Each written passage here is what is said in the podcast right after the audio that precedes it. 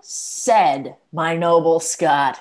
If speaking truth in this fine age were not thought flattery, such attribution should the Douglas have as not a soldier of this season's stamp should go so general current through the world. By God, I cannot flatter. I do defy the tongues of soothers, but a braver place in my heart's love hath no man than yourself. Nay, task me to my word. Approve me, Lord.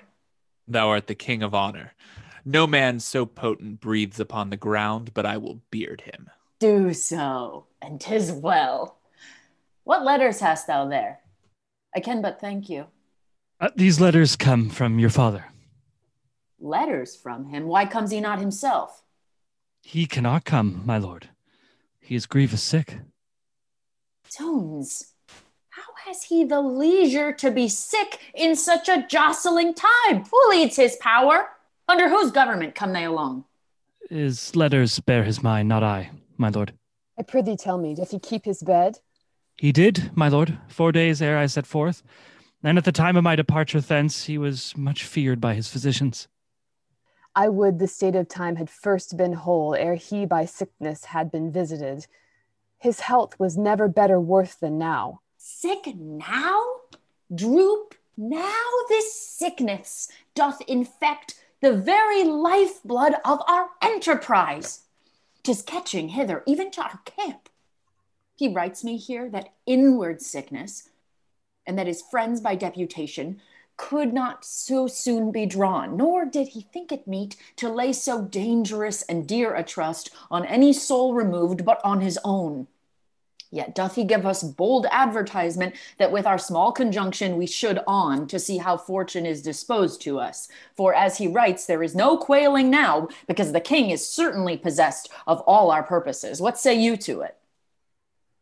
Your father's sickness is a maim to us.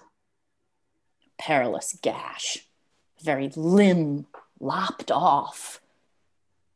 And yet, in faith, it is not. His present want seems more than we shall find it. Were it good to set the exact wealth of all our states all at one cast? To set so rich a main on the nice hazard of one doubtful hour? It were not good. For therein we should read the very bottom and the soul of hope, the very list, the very utmost bound of all our fortunes. Faith, and so we should, where now remains a, a sweet reversion we may boldly spend upon the hope of what is to come in. A comfort of retirement lives in this. A rendezvous, a home to fly unto, if that the devil and mischance look big upon the maidenhead of our affairs. But yet I would your father had been here. The quality and hair of our attempt brooks no division. It will be thought by some that know not why he is away that wisdom, loyalty, and mere dislike of our proceedings kept the earl from hence. And think how such an apprehension may turn the tide of fearful faction and breed a kind of question in our cause. For well you know, we of the offering side must keep aloof from strict arbitrament and stop all sight holes, every loop from whence the eye of reason may pry in upon us this absence of your father's draws a curtain that shows the ignorant a kind of fear before not dreamt of. You strain too far. I rather of his absence make this use. It lends a luster, a more great opinion, a larger dare to our great enterprise than if the Earl were here. For men must think that if we without his help can make a head to push against a kingdom, with his help we shall o'erturn it topsy turvy down. Yet all goes well, yet all our joints are whole. As heart can think, there is not such a word spoke of in Scotland as this term of fear. My cousin Vernon, welcome by my soul. Pray God my news be worth a welcome, Lord. The Earl of Westmoreland, 7,000 strong, is marching hitherward, with him Prince John. No harm? What more? And further, I have learned the king himself in person is set forth, or hitherwards intended speedily, with strong and mighty preparation. He shall be welcome too.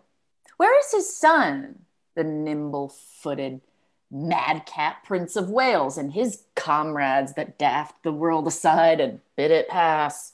All furnished, all in arms, all plumed like ostriches that with the wind, baited like eagles, have lately bathed, glittering in golden coats, like images, as full of spirit as the month of May, and gorgeous as the sun at midsummer wanton as youthful goats, wild as young bulls. I saw young Harry with his beaver on, his cuisses on his thighs, gallantly armed, rise from the ground like feathered Mercury, and vaulted with such ease into his seat as if an angel dropped down from the clouds to turn and wind a fiery Pegasus and witch the world with noble horsemanship. No more, no more. That worse than the sun in March, this praise doth nourish agues. Let them come.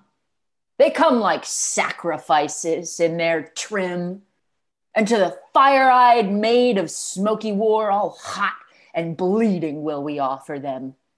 The mailed Mars shall on his altar sit up to the ears in blood. I am on fire to hear this rich reprisal is so nigh, yet not ours. Come, let me taste my horse, who is to bear me like a thunderbolt against the bosom of the Prince of Wales.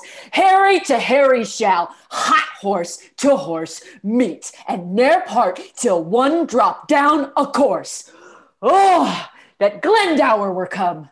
There is more news. I learned in Worcester as I rode along, he cannot draw his power this fourteen days. That's the worst tidings that I hear of yet. By my faith, that bears a frosty sound. What may the king's whole battle reach unto? To thirty thousand. Forty let it be. My father and Glendower, being both away, the powers of us may serve so great a day. Come, let us take a muster speedily. Doomsday is near. Die all, die merrily. Talk not of dying. I am out of fear of death or death's hand for this one half year.